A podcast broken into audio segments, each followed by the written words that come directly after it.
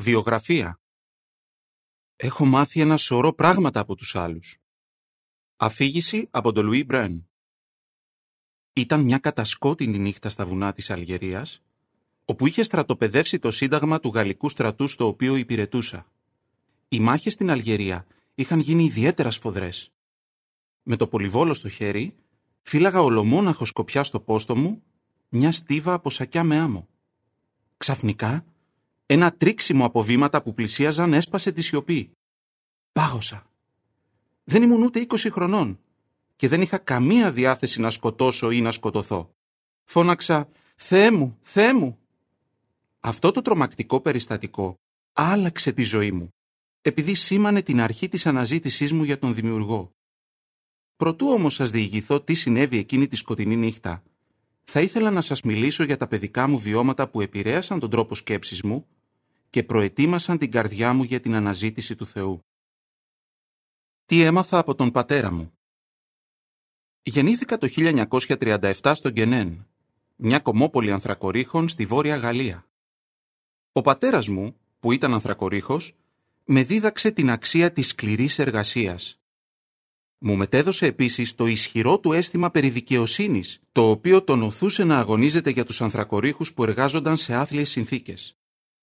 Στην προσπάθειά του να βελτιώσει την κατάστασή τους, ο πατέρας μου εντάχθηκε σε συνδικάτα και συμμετείχε σε απεργίες. Επίσης, τον ενοχλούσε η υποκρισία των ντόπιων ιερέων. Πολλοί ζούσαν με σχετική πολυτέλεια, ωστόσο ζητούσαν τρόφιμα και χρήματα από τους ανθρακορίχους οι οποίοι αγωνίζονταν να τα βγάλουν πέρα. Ο πατέρας μου ένιωθε τόση αηδία με τη συμπεριφορά των ιερέων, ώστε δεν μου έδωσε καμία θρησκευτική εκπαίδευση. Μάλιστα, ούτε καν μιλούσαμε ποτέ για τον Θεό. Καθώς μεγάλωνα, άρχισα και εγώ να μισώ την αδικία. Αυτή η αδικία περιλάμβανε την προκατάληψη που έδειχναν μερικοί απέναντι στους αλλοδαπούς που ζούσαν στη Γαλλία.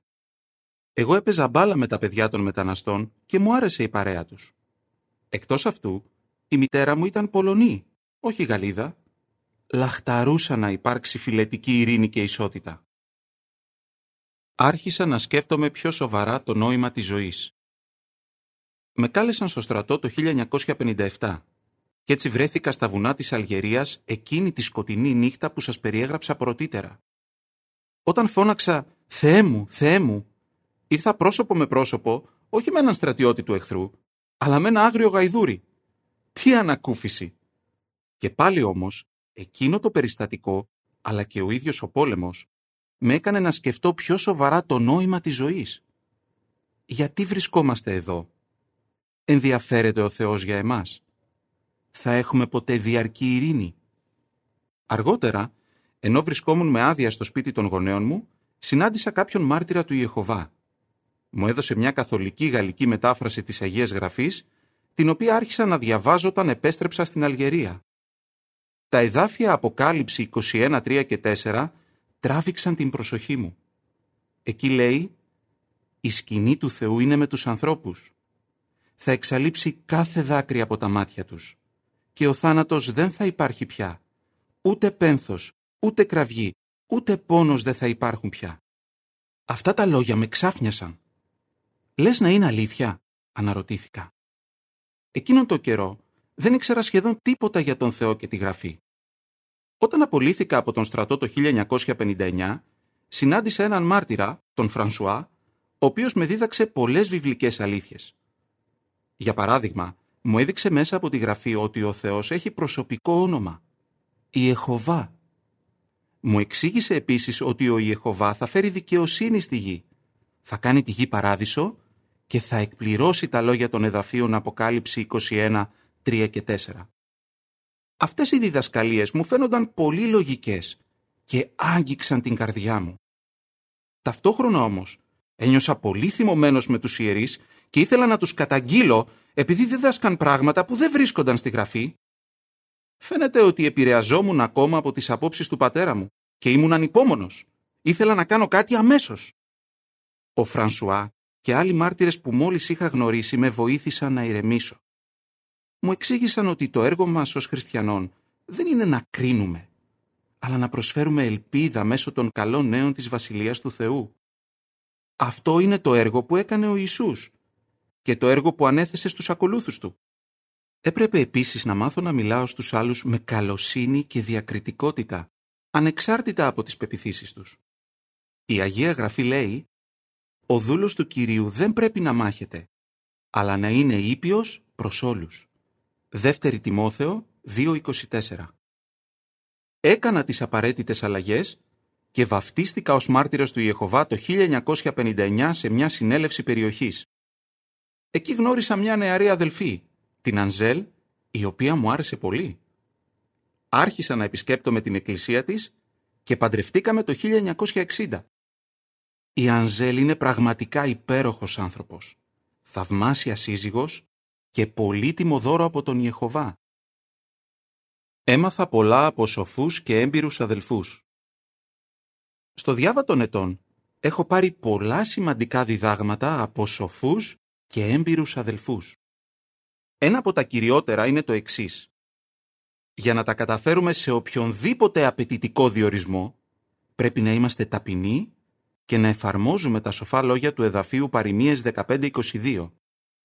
Η επιτυχία έρχεται μέσω πολλών συμβούλων. Το 1964 άρχισα να καταλαβαίνω πόσο αληθινά είναι αυτά τα θεόπνευστα λόγια. Εκείνη τη χρονιά άρχισα να υπηρετώ ως επίσκοπος περιοχής, επισκεπτόμενος εκκλησίες για να ενθαρρύνω τους αδελφούς και να τους επικοδομώ πνευματικά. Ωστόσο, ήμουν μόνο 27 χρονών και μου έλειπε η πείρα, οπότε έκανα λάθη. Προσπαθούσα όμως να μαθαίνω από αυτά. Πάνω απ' όλα, έπαιρνα πολλά πολύτιμα διδάγματα από ικανούς και έμπειρους συμβούλους. Θυμάμαι κάτι που συνέβη τον πρώτο καιρό. Στο τέλος της επίσκεψής μου σε μια εκκλησία στο Παρίσι, ένας πνευματικά όριμος αδελφός μου ζήτησε να μιλήσουμε κατηδίαν. «Βέβαια», είπα. Ρώτησε, «Λουί, όταν ένας γιατρός κάνει επίσκεψη σε σπίτι, ποιον πηγαίνει να δει» «Τον άρρωστο», απάντησα. Είπε, «Σωστά, αλλά έχω παρατηρήσει ότι περνάς τον περισσότερο χρόνο σου με εκείνους που τα πάνε καλά πνευματικά, όπως είναι ο επίσκοπος εκκλησίας. Η εκκλησία μας έχει πολλούς αδελφούς και αδελφές που είναι αποθαρρυμένοι, καινούργοι ή συναισθαλμένοι. Θα το εκτιμούσαν αφάνταστα αν περνούσες χρόνο μαζί τους και μάλιστα αν πήγαινε σπίτι τους για φαγητό. Η συμβουλή εκείνου του αγαπητού αδελφού ήταν σωστή και ανεκτήμητη. Η αγάπη του για τα πρόβατα του Ιεχωβά άγγιξε την καρδιά μου. Κατάπια λοιπόν την υπερηφάνειά μου και άρχισα αμέσως να εφαρμόζω αυτό που μου είπε. Ευχαριστώ τον Ιεχωβά για αδελφούς σαν και αυτόν. Το 1969 και το 1973 διορίστηκα υπεύθυνος της υπηρεσίας τροφίμων σε δύο διεθνείς συνελεύσεις στο Κολόμπ, στο Παρίσι. Στη συνέλευση του 1973 θα έπρεπε να ετοιμάσουμε γεύματα για 60.000 ανθρώπους επί πέντε μέρες. Το λιγότερο που μπορώ να πω είναι ότι ήμουν τρομοκρατημένος. Και πάλι όμως, το μυστικό της επιτυχίας βρισκόταν στο εδάφιο Παριμίες 15-22. Να συμβουλευτώ τους σοφούς. Ζήτησα τη συμβουλή πνευματικά όριμων αδελφών που διέθεταν πείρα στη βιομηχανία τροφίμων. Μεταξύ αυτών ήταν κρεοπόλες, καλλιεργητές οποροκυπευτικών, μάγειρες και υπεύθυνοι προμηθειών. Όλοι μαζί μπορέσαμε να φέρουμε σε πέρα σε έναν διορισμό που φάνταζε βουνό. Το 1973 η γυναίκα μου και εγώ προσκληθήκαμε να υπηρετήσουμε στον Μπέθελ της Γαλλίας. Ο πρώτος μου διορισμός εκεί αποδείχτηκε άλλη μια μεγάλη πρόκληση. Έπρεπε να φροντίζω να πηγαίνουν έντυπα στους αδελφούς μας στην αφρικανική χώρα του Καμερούν, όπου το έργο μας βρισκόταν υπό απαγόρευση από το 1970 ως το 1993. Και πάλι ένιωσα ότι όλο αυτό με ξεπερνούσε. Ο αδελφός που τότε επέβλεπε το έργο στη Γαλλία, μάλλον το διέκρινε αυτό και με ενθάρρυνε λέγοντας «Οι αδελφοί μας στο Καμερούν χρειάζονται απεγνωσμένα πνευματική τροφή. Πρέπει να τους την προμηθεύσουμε». Αυτό και κάναμε. Ταξίδεψα επανειλημμένα σε χώρες που συνορεύουν με το Καμερούν για να συναντήσω πρεσβυτέρους από εκείνη τη χώρα.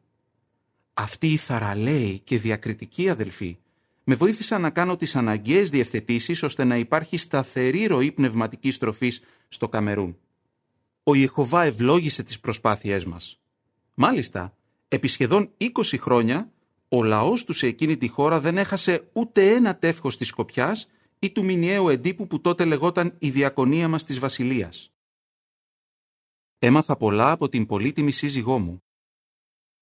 Από την αρχή της γνωριμίας μας, πρόσεξα τις πνευματικές ιδιότητες της Ανζέλ. Αυτές οι ιδιότητες έγιναν ακόμα πιο φανερές όταν παντρευτήκαμε. Μάλιστα, το ίδιο κιόλας βράδυ του γάμου μας, μου ζήτησε να προσευχηθώ για την επιθυμία μας να υπηρετήσουμε τον Ιεχωβά πλήρως ως αντρόγινο. Ο Ιεχωβά απάντησε στην προσευχή μας. Η Ανζέλ με έχει βοηθήσει επίσης να εμπιστεύομαι πληρέστερα στον Ιεχωβά. Θα σας πω ένα παράδειγμα. Όταν το 1973 προσκληθήκαμε στον Μπέθελ, εγώ δίσταζα, επειδή μου άρεσε πολύ το έργο περιοχής. Αλλά η Ανζέλ μου θύμισε ότι είχαμε αφιερώσει τη ζωή μας στον Ιεχωβά. Δεν έπρεπε λοιπόν να κάνουμε οτιδήποτε μας ζητάει η οργάνωσή του. Πώς να φέρω αντίρρηση σε κάτι τέτοιο; Πήγαμε λοιπόν στον Μπέθελ. Όλα αυτά τα χρόνια της κοινής μας ζωής, η διακριτικότητα, η σύνεση και η πνευματικότητα της γυναίκας μου έχουν ενισχύσει το γάμο μας και μας έχουν βοηθήσει να παίρνουμε καλές αποφάσεις. Τώρα που τα χρόνια έχουν περάσει, η Ανζέλ εξακολουθεί να είναι υπέροχη σύζυγος και να με στηρίζει. Για παράδειγμα, προκειμένου να παρακολουθήσουμε κάποιες θεοκρατικές σχολές, πολλές εκ των οποίων διεξάγονται στην Αγγλική, η Ανζέλ και εγώ προσπαθήσαμε σκληρά να βελτιωθούμε σε εκείνη τη γλώσσα. Στα πλαίσια αυτής της προσπάθειας, πήγαμε σε αγγλόφωνη εκκλησία παρότι κοντεύαμε τα 75 εκείνον τον καιρό. Εξαιτίας των ευθυνών μου ως μέλους της Επιτροπής του Τμήματος της Γαλλίας, η εκμάθηση μιας ξένης γλώσσας αποτελούσε πρόκληση. Αλλά η Ανζέλ και εγώ βοηθούσαμε ο ένας τον άλλον. Τώρα, παρότι έχουμε περάσει τα 80, συνεχίζουμε να προετοιμαζόμαστε για τις συναθρήσεις τόσο στα αγγλικά όσο και στα γαλλικά. Προσπαθούμε επίσης να συμμετέχουμε όσο συχνότερα μπορούμε στη συνάθρηση και στο έργο με την Εκκλησία μας. Ο Ιεχωβά έχει ευλογήσει τις προσπάθειές μας να μάθουμε αγγλικά. Το 2017 γευτήκαμε μια τρομερή ευλογία. Η Ανζέλ και εγώ είχαμε το προνόμιο να παρακολουθήσουμε τη σχολή για τα μέλη επιτροπών τμήματος και τις συζύγους τους στο εκπαιδευτικό κέντρο της Σκοπιά στο Πάτερσον της Νέας Υόρκης. Ο Ιεχωβά είναι πράγματι ο μεγάλος εκπαιδευτής. Δεν είναι παράξενο λοιπόν που ο λαός του, νέοι και ηλικιωμένοι, λαβαίνουν την καλύτερη δυνατή εκπαίδευση. Μάλιστα, έχω παρατηρήσει ότι οι νεαροί που ακούν τόσο τον Ιεχωβά όσο και τους έμπειρους αδελφούς και αδελφές σημειώνουν θαυμάσια πνευματική πρόοδο και γίνονται επιτυχημένοι ενήλικοι. Το εδάφιο παροιμίες 9-9 μας υπενθυμίζει. Δίνε εκπαίδευση στον σοφό και θα γίνει σοφότερος. Δίδασκε τον δίκαιο και θα αυξήσει τη γνώση του. Πότε πότε το μυαλό μου τρέχει σε εκείνη τη σκοτεινή, τρομακτική νύχτα στα βουνά της Αλγερίας πριν από περίπου 60 χρόνια. Πού να το φανταζόμουν τότε τι όμορφη ζωή με περίμενε. Έχω μάθει ένα σωρό πράγματα από τους άλλους. Ο Ιεχωβά πράγματι έχει χαρίσει σε εμένα και στην Ανζέλ μια πλούσια, ευλογημένη ζωή. Είμαστε λοιπόν αποφασισμένοι να μην σταματήσουμε ποτέ να μαθαίνουμε από τον ουράνιο πατέρα μας και από τους σοφούς και έμπειρους αδελφούς και αδελφές που τον αγαπούν. Τέλος του άρθρου.